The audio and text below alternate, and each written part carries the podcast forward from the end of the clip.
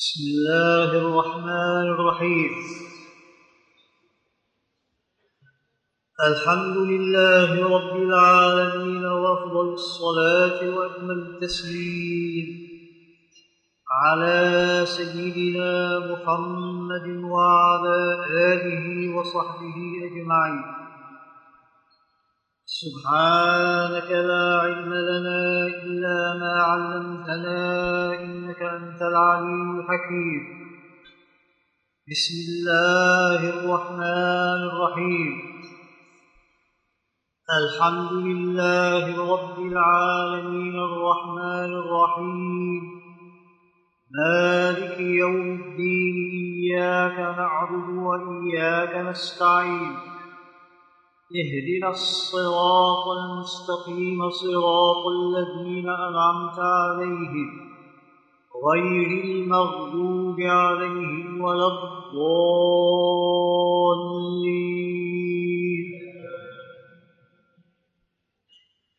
بسم الله الرحمن الرحيم. إن الذين يغضون أصواتهم عند رسول الله أولئك الذين امتحن الله قلوبهم للتقوى. لهم مغفرة وأجر عظيم. اللهم اجعلنا تقدم بعض الكلام على هذه الآية الكريمة. وأن الله سبحانه وتعالى أثنى على الذين يلتزمون الأدب مع سيدنا رسول الله صلى الله عليه وسلم وشهد لهم بكمال التقوى وأنهم الذين حصلوا على إبريز التقوى بعد الامتحان والفحص. إن الذين يغضون أصواتهم عند رسول الله أولئك الذين امتحن الله قلوبهم للتقوى. امتحن الله قلوبهم أي استخلصها للتقوى كما يمتحن الذهب. وهذه محنة الذهب أن يدخل في البولق المعلومة وبعد ذلك ينفصل الذهب الإبريز الصافي عن بقية المعادن. وهذا هو امتحن الله قلوبهم أي استخلصها لإبريز ذهب التقوى وهذه شهادة من الله تعالى بكمال التقوى والدرجة العالية في التقوى لمن تحقق بالأدب مع سيدنا محمد عليه الصلاة والسلام. ولم يشهد سبحانه هذه الشهادة. بعد الامتحان بالتقوى وإبريز التقوى إلا للمتأدبين مع رسول الله صلى الله عليه وسلم. قال أولئك الذين امتحن الله قلوبهم للتقوى. هذه درجة أولى والثانية والبشارة الثانية لهم مغفرة والثالثة وأجر عظيم. إذا شهد الله لهم بكمال التقوى. وهذه الآية أولئك الذين امتحن الله قلوبهم للتقوى. تنبهنا إلى أمور هامة. أولا أنه أن الإنسان مهما بلغ الدرجة العالية في تقوى العمل لا ينال أعلى مرتبة بالتقوى إلا أن يتحقق بالأدب مع رسول الله. ينبهنا ثانيا أن التقوى هي من أعمال القلوب وأن معدن التقوى بالقلب. فإذا عمر القلب بالتقوى عمرت الجوارح بالأعمال الصالحة. وصلح وعمر اللسان بالأقوال الطيبة. فمقر التقوى ومعدن التقوى ومنبع التقوى هو القلب. وأنت تعلم يا إنسان أن الله تعالى ذكر التقوى في القرآن وعلق عليها أمورا كبيرة كثيرة فيجب أن تفهم ما هي التقوى. وما هي مشتملات التقوى؟ وما هي مراتب التقوى؟ لقد ذكر الله تعالى أن التقوى هي السبب في نجاة الذين يمرون على الصراط. وإن منكم إلا واردها كان على ربك حتما مقضيا ثم ننجي الذين اتقوا. إذا لا ينجو إلا أهل التقوى. بين أن الجنة لمن أعدت قال أعدت للمتقين. مقعد الصدق المنزلة العالية في جوار رب العالمين في حضرة الله. إن المتقين في جنات ونهر بمقعد صدق عند مليك مقتدر الكرامة عند الله والفضل لمن؟ إن أكرمكم عند الله أتقاكم. معية الله الخاصة لمن تكون إن الله مع الذين اتقوا؟ الولاية الخاصة من القرب من الله؟ ألا إن أولياء الله لا خوف عليهم ولا هم يحزنون الذين آمنوا وكانوا يتقون. إذا دائما يذكر التقوى ويبين فضل التقوى ومرتبة التقوى وأعالي منازل التقوى والتقوى والتقوى والتقوى. إذا ما هي التقوى؟ ألا يجب عليك أن تعلم ما هي التقوى؟ كل هذا علق الله تعالى على التقوى أمورا ومنازل وولاية وكرامة وفضل ونجاة من الصراط ومن النار ومن ومن ومن ما لازم تفتش التقوى وما هي مشتملات التقوى قال هذه معروفة ليش معروفة؟ قال يقولون التقوى امتثال الأوامر واجتناب المناهي. يقول ما في مانع هذا تعريف باللزوم مو تعريف الحق ثم على خلاف القلب كما قال الله تعالى أولئك الذين امتحن الله قلوبهم للتقوى. فما معنى أن التقوى محلها القلب؟ وكيف تجتمع على الأعمال؟ وما ارتباطها بالأعمال إلى آخره؟ اذا يا إنسان التقوى معجنها قلنا في القلب. التقوى هي التوكل معنى التقوى في اللغة التوكل أي الأخذ بأسباب الوقاية مما يضر هذا هو التوكل توقيت حر الشمس بالمظلة توقيت البرد باللباس. فيقال هذه وقايات وتعاطيك لأسباب الوقاية اسمه توقي واتقاء وتقوى هذا معنى. إذا معنى قوله تعالى اتقوا الله. يا أيها الناس اتقوا ربكم. إيش معنى؟ قال أي توقوا غضب الله. وتوقوا عذاب الله. وتوقوا حساب الله. وتوقوا عذاب الله. وتوقوا حجاب الله عنه. إذا التقوى هي أخذ بأسباب الوقاية من العذاب من شدة الحساب من العقاب من الحجاب. أن يحتجب الله عن قلبك في الدنيا ويحتجب عن عينيك يوم القيامة. إذا التقوى توقي. أخذ بأسباب بالأسباب أي وهو أخذ بالأسباب التي تقيك تحفظك من العذاب. وهذه محلها القلب. هذه محلها القلب. لما؟ منبعها القلب. فإذا استحكمت في القلب حملت الجوارح. حملتها على أي شيء؟ على امتثال الأوامر. وعلى اجتناب المناهي فمتى أنت تمتثل أوامر الله؟ فتصلي وتصوم وتحج تعمل الصالحات. دائما تتحرك بالعمل إذا كان في شيء في القلب؟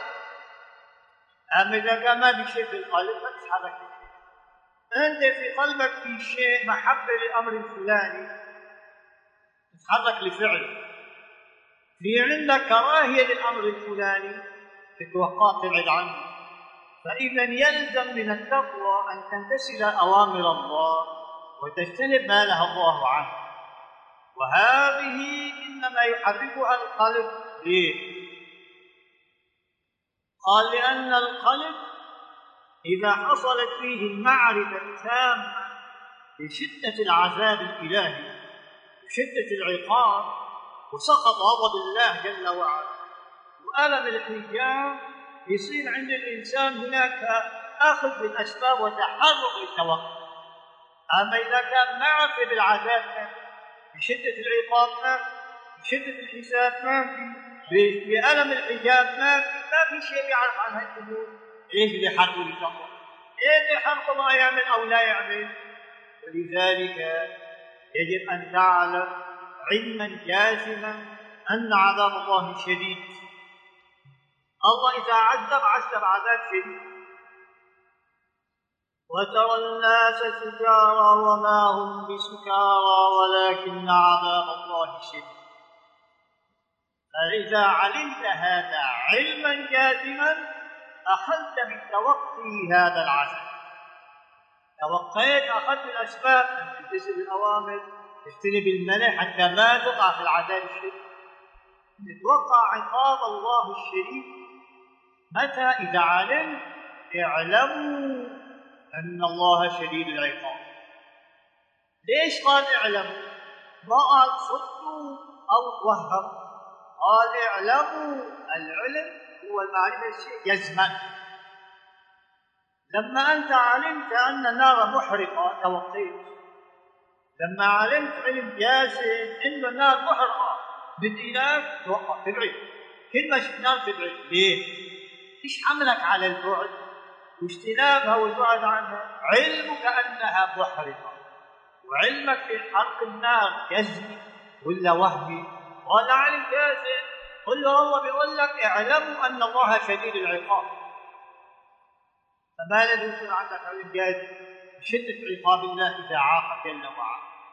وإذا رحم وأن الله غفور فإذا علمت شدة العقاب شدة العذاب أخذت بالتقوى تسلت الأوامر واجتنبت المناهي حتى ما تقع في العذاب والعقاب ما تقع في شدة الحسام الله تعالى إذا شد الحساب عليك هلكت قال عليه الصلاة والسلام من نوقش الحساب عذب رواية يهلك أي من حاسبه الله حسابا شديدا فخلق تحت يسر بعزمه أما الحساب اليسير لأصحاب اليمين بدون حساب السابقين اللهم اجعلنا منهم.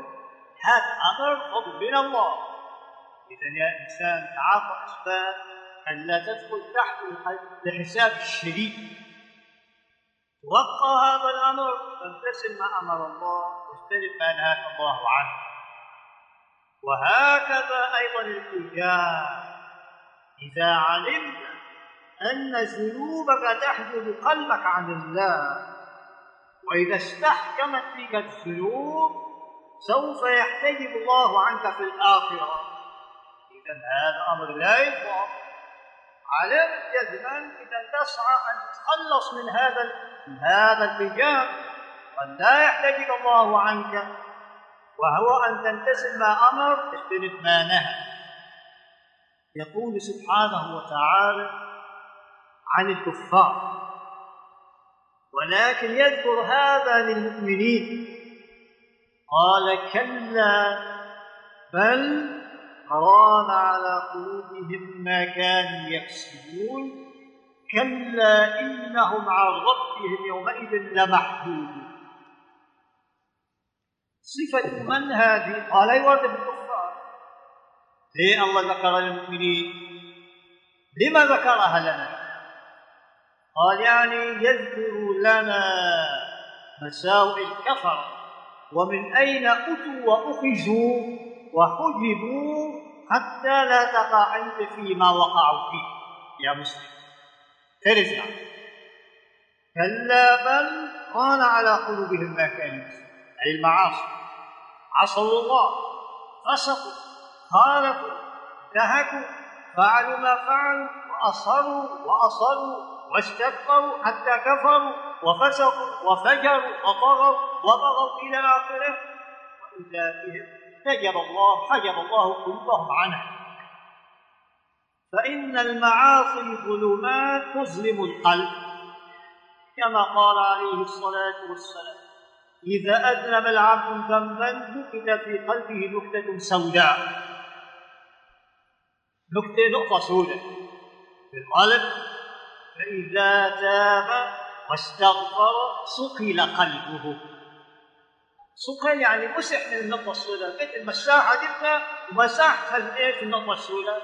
توبة محايل صفار محايل وهكذا. فالتوبة صفار محايل الذنب إيش هذا الغبار والنقطة عن الزكاة. صقل القلب. وإن عاب للذنب مات زيد فيها. النقطة بتصير نقطتين أذنى صارت ثلاثة أذنى صارت أربعة ما عم يتوب أذنب أذنب حتى صار القلب محاط بنقط سود استحكمت فيه المعاصي أصر على المعاصي أصر على المعاصي. وما هكذا تاب وما استغفر وما أنا؟ قال أحاط قلبه بالظلمات. قال القلب محاط بغلاف اسمه الرين ظلمات سوداء. كلا بل ران خيم وغين ورين على قلوبهم ما كانوا يكسبون. فحجبوا قلوبهم عن الله بمعاصيهم في الدنيا فحجب الله عن حجبهم عن رؤيته يوم القيامة. كلا إنهم عن ربهم واذا لمحجوبون. يا إنسان نبهك الله. الذنوب المعاصي تحجب قلبك عن الله. وإذا استمريت فيها واصررت تحملك على الكفر. وإذا وقعت في ذلك الله تعالى احتجم عنك يوم القيامة. اذا ما ترى الله في الآخرة وإنما تكون في جهنم الله العافيه إذا خذ بأسباب الوقاية اتق الحجاب واتق العذاب واتق سوء الحساب واتق سوء العاقبة بأن تمتثل ما أمرك الله وتجتنب ما نهاك الله عنه وهذا بعد أن تعلم يقينا أن الأمر حق. فأصل التقوى معدنها القلب لأن هي التي يكون به القلب يكون به العلم والمعرفة والخشية وهي التي تحملك على الفعل أو على الترك. إذا يا إنسان التقوى توقي.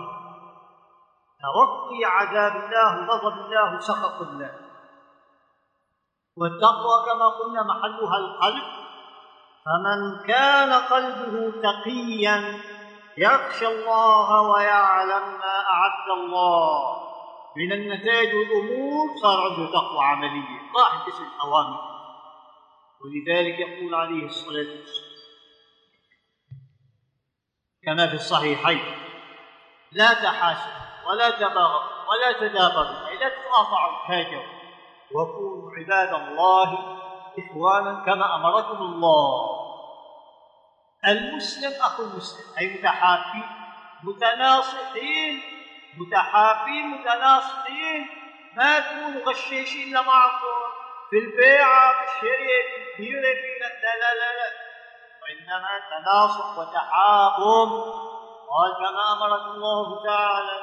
المسلم أخو المسلم لا يظلمه ولا يخذله ولا يكذبه ولا يحقره ما تحقر المسلم ولو كان طمش ولو معقد شيء هذا مسلم لا تحقره وإنما انصحه وكلمه بالتي هي أحسن.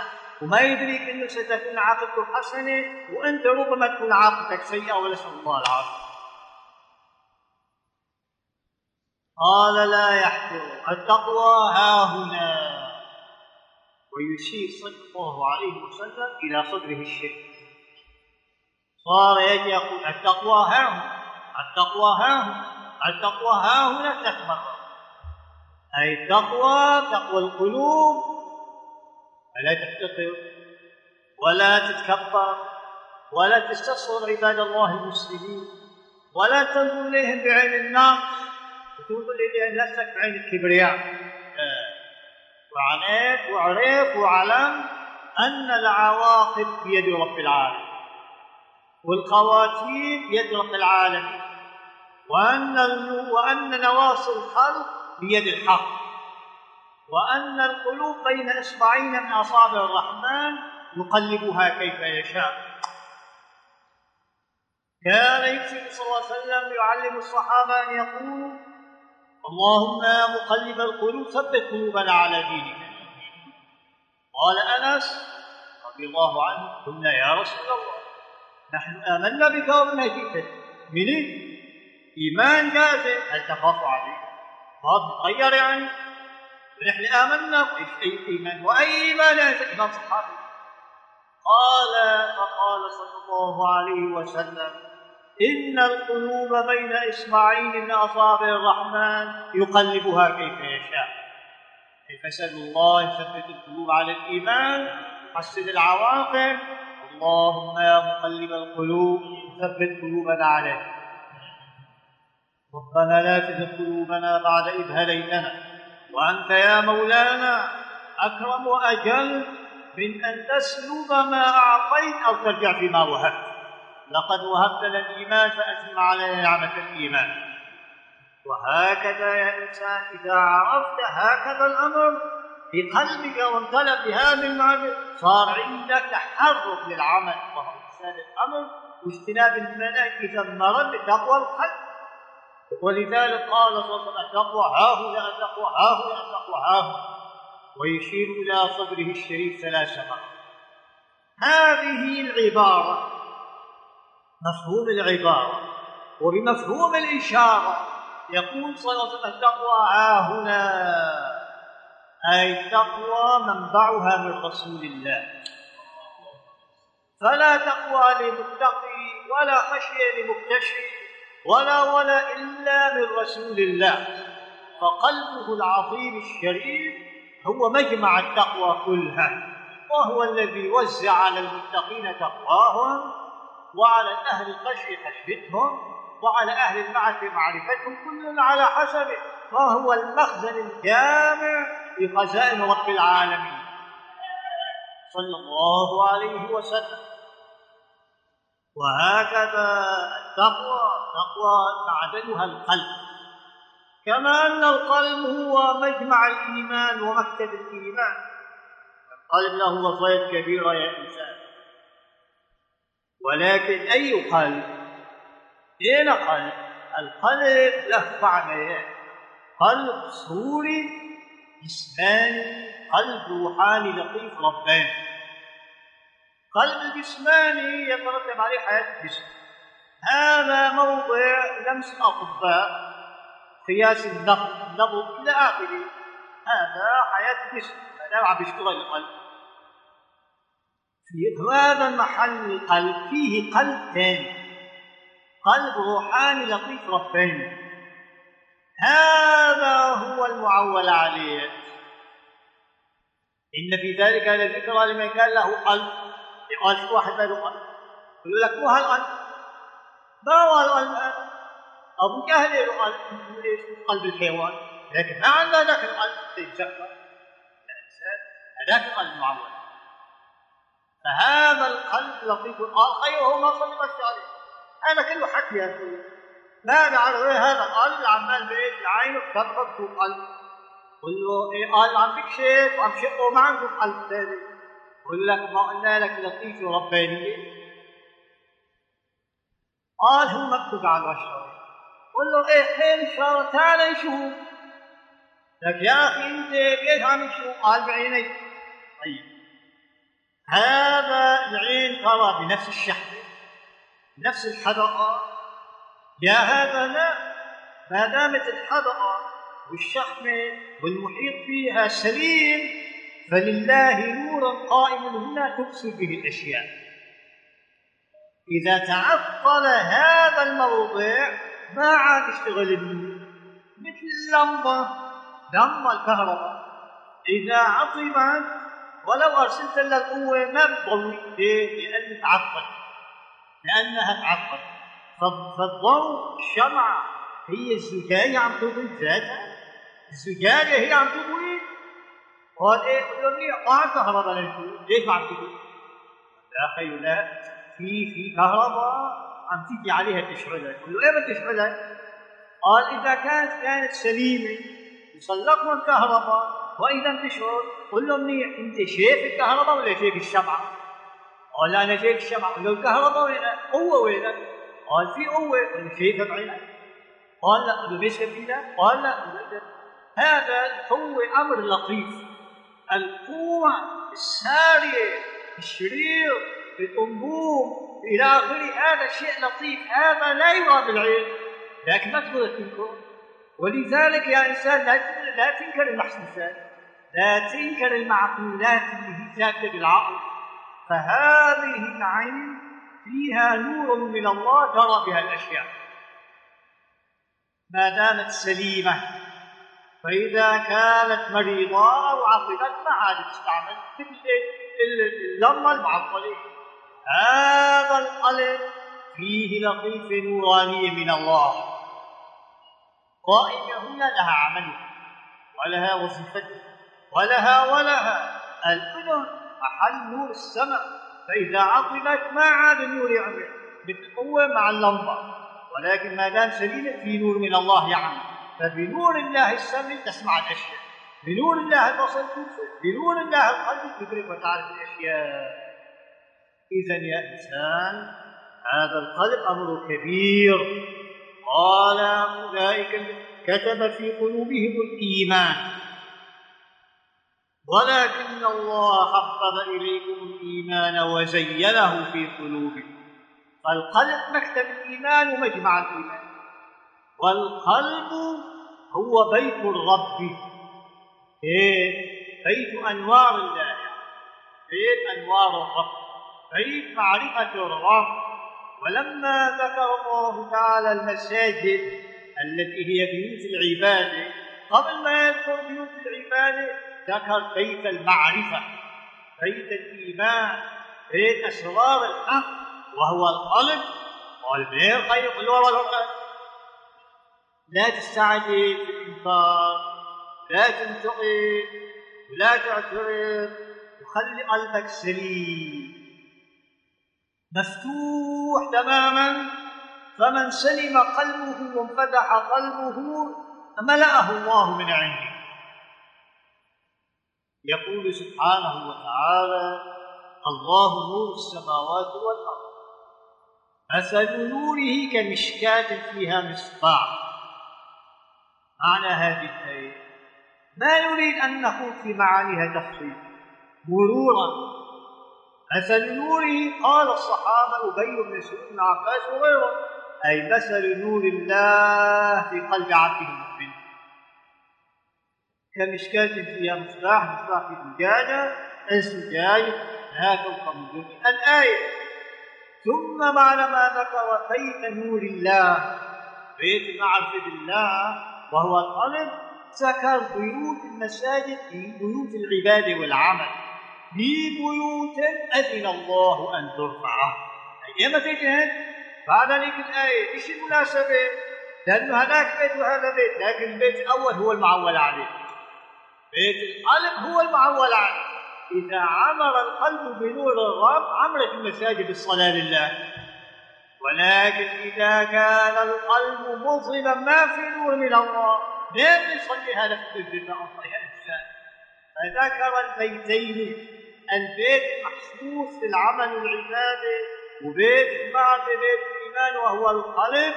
ذكرهما مع بعضهما. الآن تنبيهات القرآن. القرآن له مفاهيم وإشارات ومناسبات وإحكام وأحكام. الله التوفيق والفهم.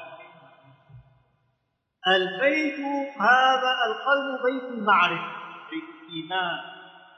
وهكذا هذا القلب له شؤونات كبيرة يا إنسان فالتقوى معدنها القلب معدنها القلب كما قال أولئك الذين امتحن الله قلوبهم للتقوى. والتقوى هي معلق عليها الولاية. وهي المنوط بها الكرامة. فمن أراد أن يكون كريما عند الله فعليه بتقوى الله. وعلى قدر تقواك تكون منزلتك وكرامتك عند الله. إن أكرمكم عند الله أتقاكم. ما قال أغناكم ولا قال أضخمكم ولا قال أحسنكم ألبسا لا إن أكرمكم عند الله أتقاكم قد يقول هذا أنا أتقى من فلان في هذا يقول لا فلان فلان فلان أتقى من فلان لا فلان أصلح من فلان لا فلان قال الله تعالى إن الله عليم قال إن أكرمكم عند الله أتقاكم إن الله عليم خبير بمن هو التقي الأتقى أما أنت ما تعرف. فلا يأسى لا تتحكم في مراتب الناس. كل واحد يقول لا فلان أتقى من لا لا لا فلان ولايته أكبر من فلان. لا لا لا لا فلان لا لا قل له لا إنسان ليه هالتحكم؟ في مراتب اللي الله رتب بها الخلق والعباد تتحكم فيها أنت. أساسا أنت أعطيته بمرتبه حتى تعرف إيش اعطيت لمن اعطيت وإيش قد اعطيت لا يا انسان هذا ضياع عمر. إن أكرمكم عند الله أتقاكم والعلم بمن هو الأتقى عند الله إن الله عليم خبير. فكلما كان أتقى فهو أكرم عند الله. ولا شك أن أكرم المتقين على الإطلاق. وأكرم العالمين وأتقى الأتقياء والأنبياء والمرسلين فهو أكرمهم عند الله. سيدنا محمد رسول الله صلى الله عليه وسلم. صلى الله عليه وسلم. لما ذكره الذاكر وغفل عن ذكره الغافل فأكرم خلق الله سيدنا محمد رسول الله صلى الله عليه وسلم لأنه أتقى خلق الله. ولأنه أخشى خلق الله. الله تعالى يقول إنا أكرمكم عند الله يتقى فمن هو الأتقى؟ وسيدنا محمد صلى الله عليه وسلم؟ قال والدليل ليش عم تدعي هالدعوة؟ الدليل أنه هو أعلمنا وأعلنها. هو اللي أعلن مرتبته بالتقوى وقال أنا والله إني لأخشاكم لله وأتقاكم لله. فما في أتقى لله من سيدنا محمد رسول الله؟ ولن يمكن أحد أن يبلغ بالتقوى مرتبة رسول الله. لا الأنبياء ولا الأولياء ولا ولا يا إنسان مقام فردي. مقام فردي. قال أما والله إني لأتقاكم لأخشاكم لأتقاكم له حديث لأعلمكم له وأشدكم له خشية فهو أعلمنا أنه أتقى خلق الله ولذلك هو أكرم خلق الله. هو أكرم خلق الله. صلى الله عليه وسلم. وهكذا كما ورد في الحديث. الحديث القدسي. قال يقول جل وعلا في الحديث القدسي قدم معنا مرارا ومنه قال يا عبادي إنكم تخطئون بالليل والنهار وأنا أغفر الذنوب جميعا. فاستغفروني أغفر لكم. ربنا آمنا فاغفر لنا وارحمنا وأنت خير الله وأنت خير الراحمين. اللهم اغفر لنا ذنوبنا إسرافنا في أمرنا. قال فاستغفروني أغفر لكم. فمن استغفر الله بعزم الصدق تاب إلى الله تاب الله عليه وغفر له يا إنسان. ومن يعمل سوءا أو يظلم نفسه سوءا أي كبيرا أو يظلم بصغيرة ثم يستغفر الله يجد الله غفورا هذه ضمانة إلهية. تتخلف لكن استغفر الله وتب إلى الله. وباب التوبة مفتوح. وباب المغفرة مفتوح يعني. ولم يزل غافرا وغفارا أزلا أبدا جل وعلا. قال يا عباد لو أن أولكم وآخركم وإنسكم وجنكم كان على أتقى قلب رجل واحد منكم ما زاد ذلك في ملك شيء. أي لو أنكم تنسوا الجن كنتم في التقوى على أعلى مرتبة في التقوى وأتقاكم من هو هذا؟ أتقى الإنس والجن والعالم. فالسيد مخصص لو أن أولكم وآخركم وإنسكم وجنكم كانوا على أتقى قلب رجل واحد منكم ما زاد ذلك في ملك شيء. أي عباداتكم وطاعاتكم ما تنفع الله شيئا ولا بتزيد شيء جل وعلا إنما أعمالكم لكم من عمل صالحا فلنفسه. قال يا عباد لو أن أولكم وآخركم وإنسكم وجنكم كانوا على أفكر قلب رجل واحد منكم من هو هذا؟ قال إبليس. والعصر قال ما نقص ذلك من ملكي شيئا.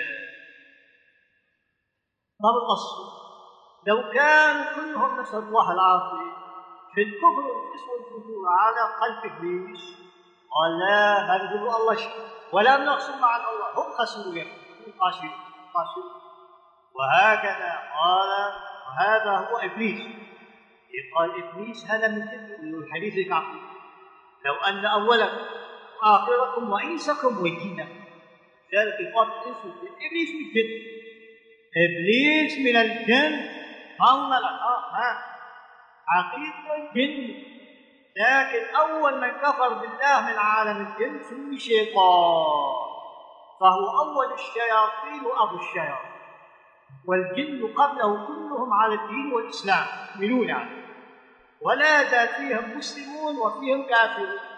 فالكافر من الجن يقال له شيطان. وهكذا. والمؤمن يقال له مسلم إلى آخره فإبليس أول شيطان لكن ما هو أول جني لا. إبليس من الجن. ولذلك خلق من نار الملائكة خلقوا من النور. وإبليس من الذرية تسري أما الملائكة ما تسري يا إنسان إلى آخره. والحاصل قال لك ليش يا باعوت لما تخلف عن السجود لآدم. الأمر إجا للملائكة ويقولنا للملائكة اسجدوا. فلما تخلف إبليس موتت قال معناها لولا يكون ملك ما عاتبه الله. هيك بتقول قال لا ما افهم غير يعني نصلح لك فهمك. أنت من اللي قال لك إنه إبليس ما اجى أمر من الله بالسجود لادم نعم الله وجه أمر لجميع الملائكة اسجدوا لآدم. قلنا الملائكة. وأيضا وجه امرا لإبليس لأنه كان عابدا. يعبد السماء الاولى بين الملائكة. فأمر أيضا يسجد. ولما تخلف قال ما منعك ألا تسجد إذ أمرتك؟ ويروح تاني أمر عليه ما منعك ألا تسجد إذ أمرتك؟ فتوجه أمر من الله لإبليس القدس. آدم أنه ما دخل تحت أمر العام يا أمر خصوصي وهذا أقوى. فلذلك لما تخلف أخس ونسأل الله العافية.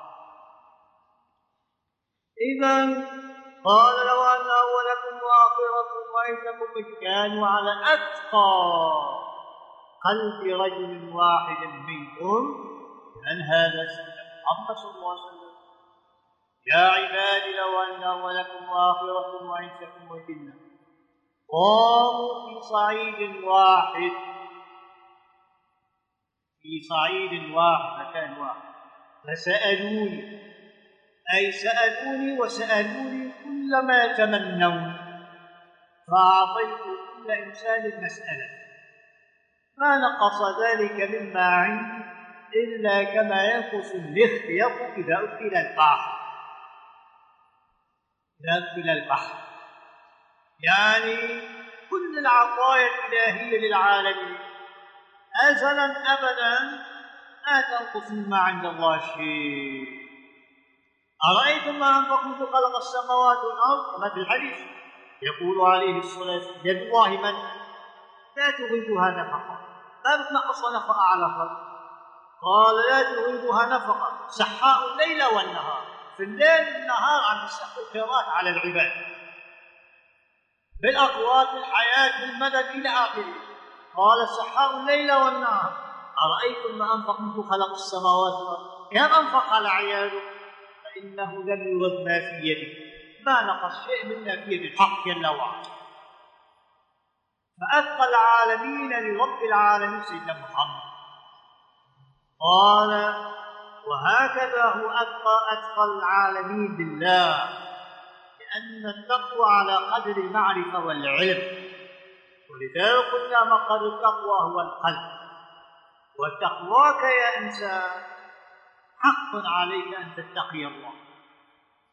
لازم تتقي الله. لما؟ قال أن الله أهل التقوى وأهل المغفرة قال هو أهل التقوى وأهل المغفرة. الله أهل أن يتقى إيه؟ لأن الله سبحانه وتعالى إن نظرت إلى قدرته صار خوف من قدرة الله قدرة ما لا نهاية. ما خلقكم ولا بعثكم إلا كنفس واحدة.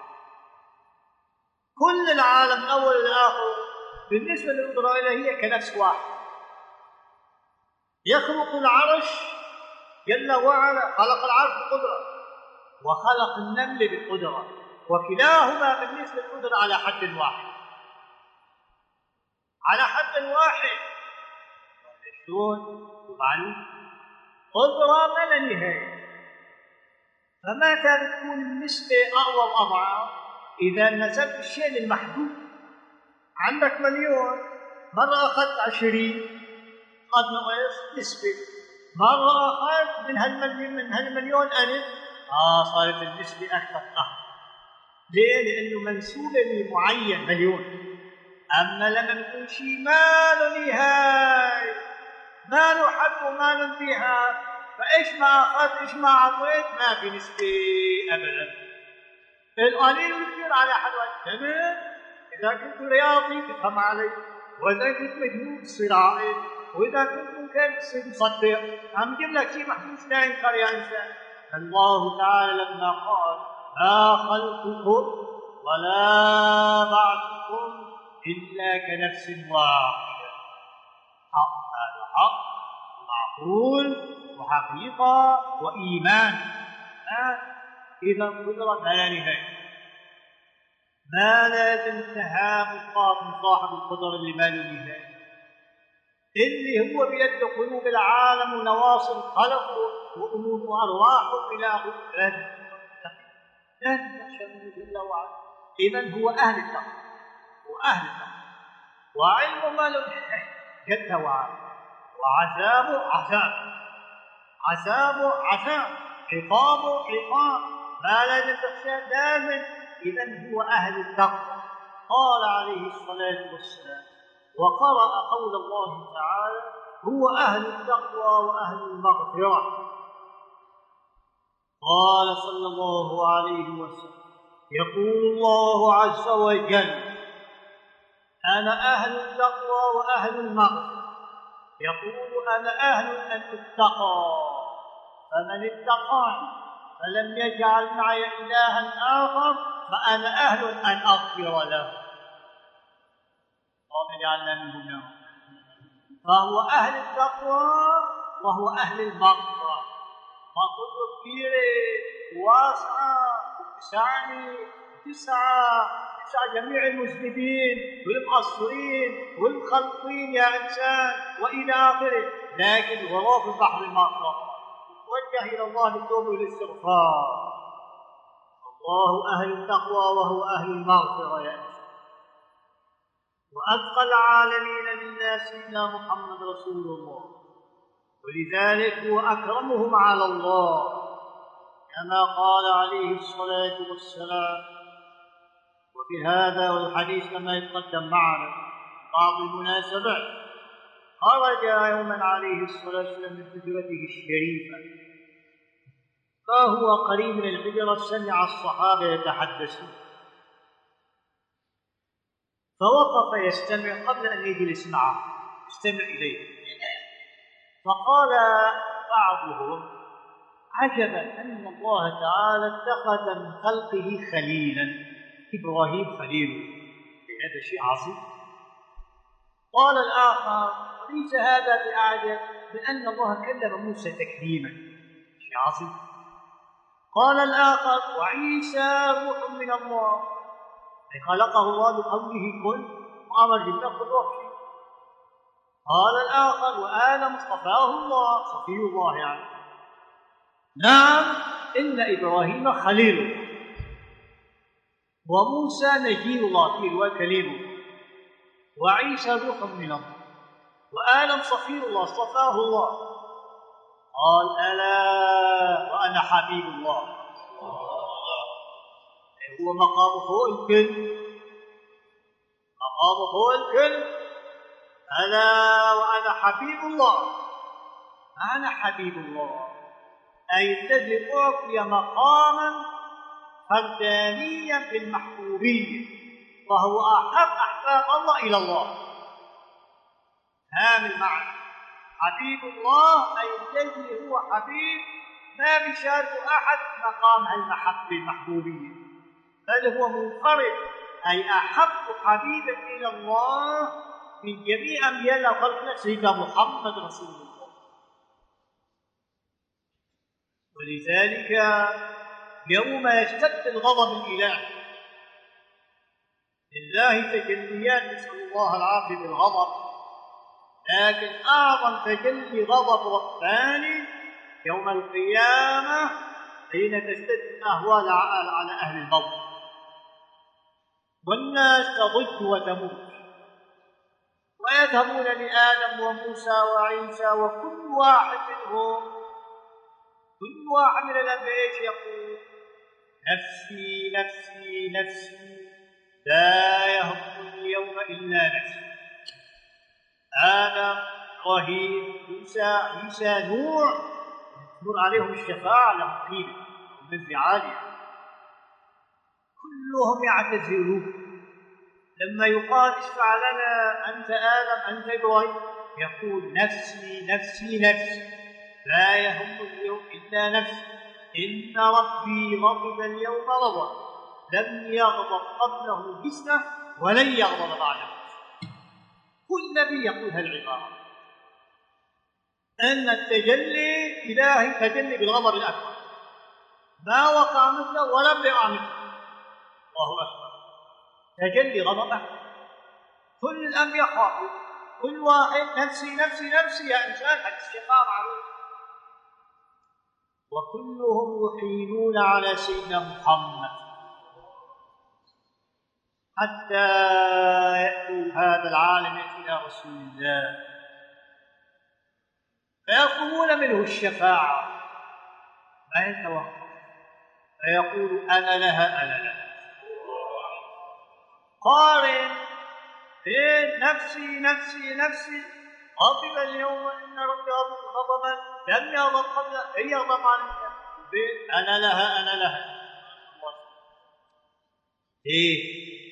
قال لأنه ما تقدم في هذا الموقف المهيب المهيب اللي هو تجلي بالغضب الأكبر.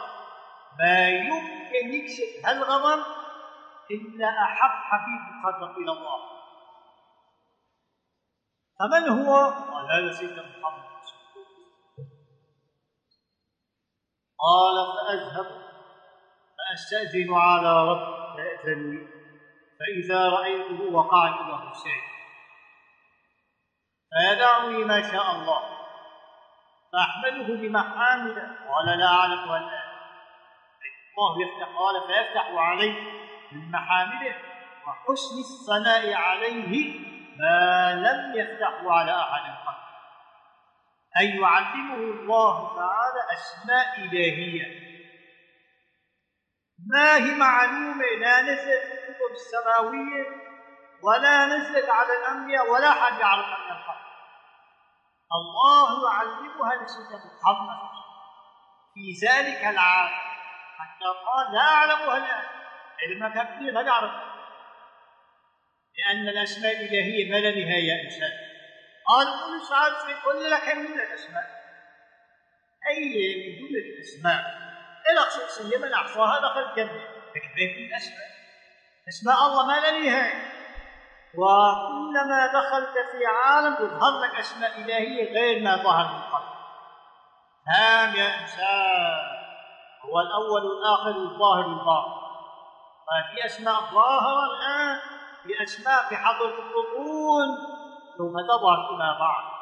وهكذا يفتح الله علي قال من محامده وحسن الثناء عليه. ما لم يفتحه على أحد قبلي فهو يثني على الله ويحمد الله ويستغيث بالله ويتوجه إلى الله ويتضرع وهو ساجد. ويا إنسان سيدنا محمد عليه الصلاة والسلام. لما يسجد لله يسجد. سجود سجود. لو جبت سجود العالمين حطوا في كفة سجود سيدنا محمد ما بعادها ذلك إذا سجدت يتجلى الله معلوم فيسجد ويطيل السجود. يبقى ساجد ساجد ساجد قال يدعني ما شاء الله. ثم يقال يا محمد. أي يا صاحب مقام المحمودية المحمود في الملأ الأعلى والملأ الأدنى. فهمت معنى يا محمد ارفع رأسك. وقل يسمع لك. قل يسمع لك. غيرك ما في. غيرك؟ وقل يسمع لك. وسل تعطى واشفع تشفع هذا مقام سيدنا محمد. هذا أكرم الأولين والآخرين على الله. هذا مقام الحبيب الأقرب قال ألا وأنا حبيب الله ولا فاقر ألا وألا وإن لواء الحمد يوم القيامة بيدي. آدم فمن دونه تحت لوائي ولا فخر لواء الحمد له مظلل الكل. يظلل الأنبياء والأولياء والمؤمنين. مخيم على الكل. قال كم له كبير كبير. آدم فمن دونه. أي الأنبياء أتباعهم كلهم تحت لواء سيدنا محمد. كلهم اللهم اجعلنا تحت لوائه. قريبين من حامله الذي بيده. صلى الله عليه وسلم. قال لواء الحمد يوم بيده. آدم فمن دونه تحت لوائي. أي كله تحت رأيته. فاهم المعنى؟ أنا الله أعطاها المقام تحدث الرسول في هذا بنعمة الله. وأعلننا وأعلمنا وأعلن هذا المرتبة قال وأنا أول من يحرك حلق الجنة حلق جمع حلقة. يقال حلق وحلق. نعم. واختلفوا أيهما أصح في اللغة. فلا لا يقول هي وهي لا تحط وحيها يقول هي صحيح غلط. إلى آخره يقال حلق ويقال حلق. جمع حلقة. أي أول من يهود في حلقة الجنة باب الجنة ويفتح وهكذا إنه سيدنا محمد.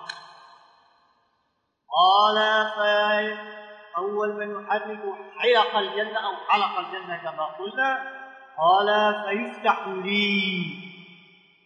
أمر مفتحة وهو أمر يدخلها قال ويدخل معي فقراء المؤمنين. أول فقراء المؤمنين فقراء المهاجرين. الله يرضى عنهم. قالت آخر وسلم آخر الحديث وأنا أكرم الأولين والآخرين على ربي ولا فخر أكرم الأولين والآخرين. من هم الأولين؟ قال أكرم الأولين. أين نور؟ قال أكرم الأولين. أي الخلائق يعني. يعني الآدميين قال في أمر. جن. في آل الجن قال في أمر الملائكة. قال إيه الملائكة؟ قال في أرض عالم الأرواح عالم الروحاني عالم الملكوت عالم جبروت عوالم كلها دخلت فأكرم العالم كل الأولين والآخرين من العالمين سيدنا محمد عليه هذا رسولنا هذا حبيبنا هذا شفيعنا هذا روحنا. فيا إنسان يجب أن تتقي الله وتتبع سيدنا محمد رسول الله ولعل الله يكتبك في ظله وتحت راية بيته ولواء حمله نسأل الله ذلك من فضله. وسيأتي الكلام هذا إن شاء الله. اللهم صل وسلم على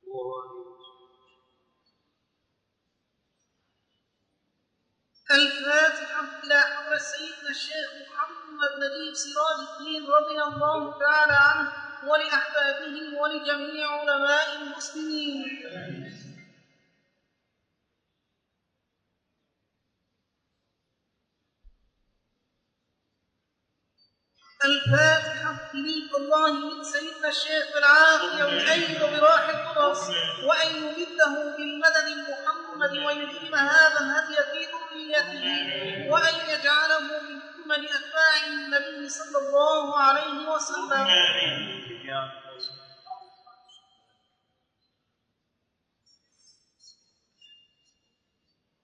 الخاتم إلى سيد المرسلين صلى الله تعالى عليه وسلم ولأحباب الله تعالى أجمعين.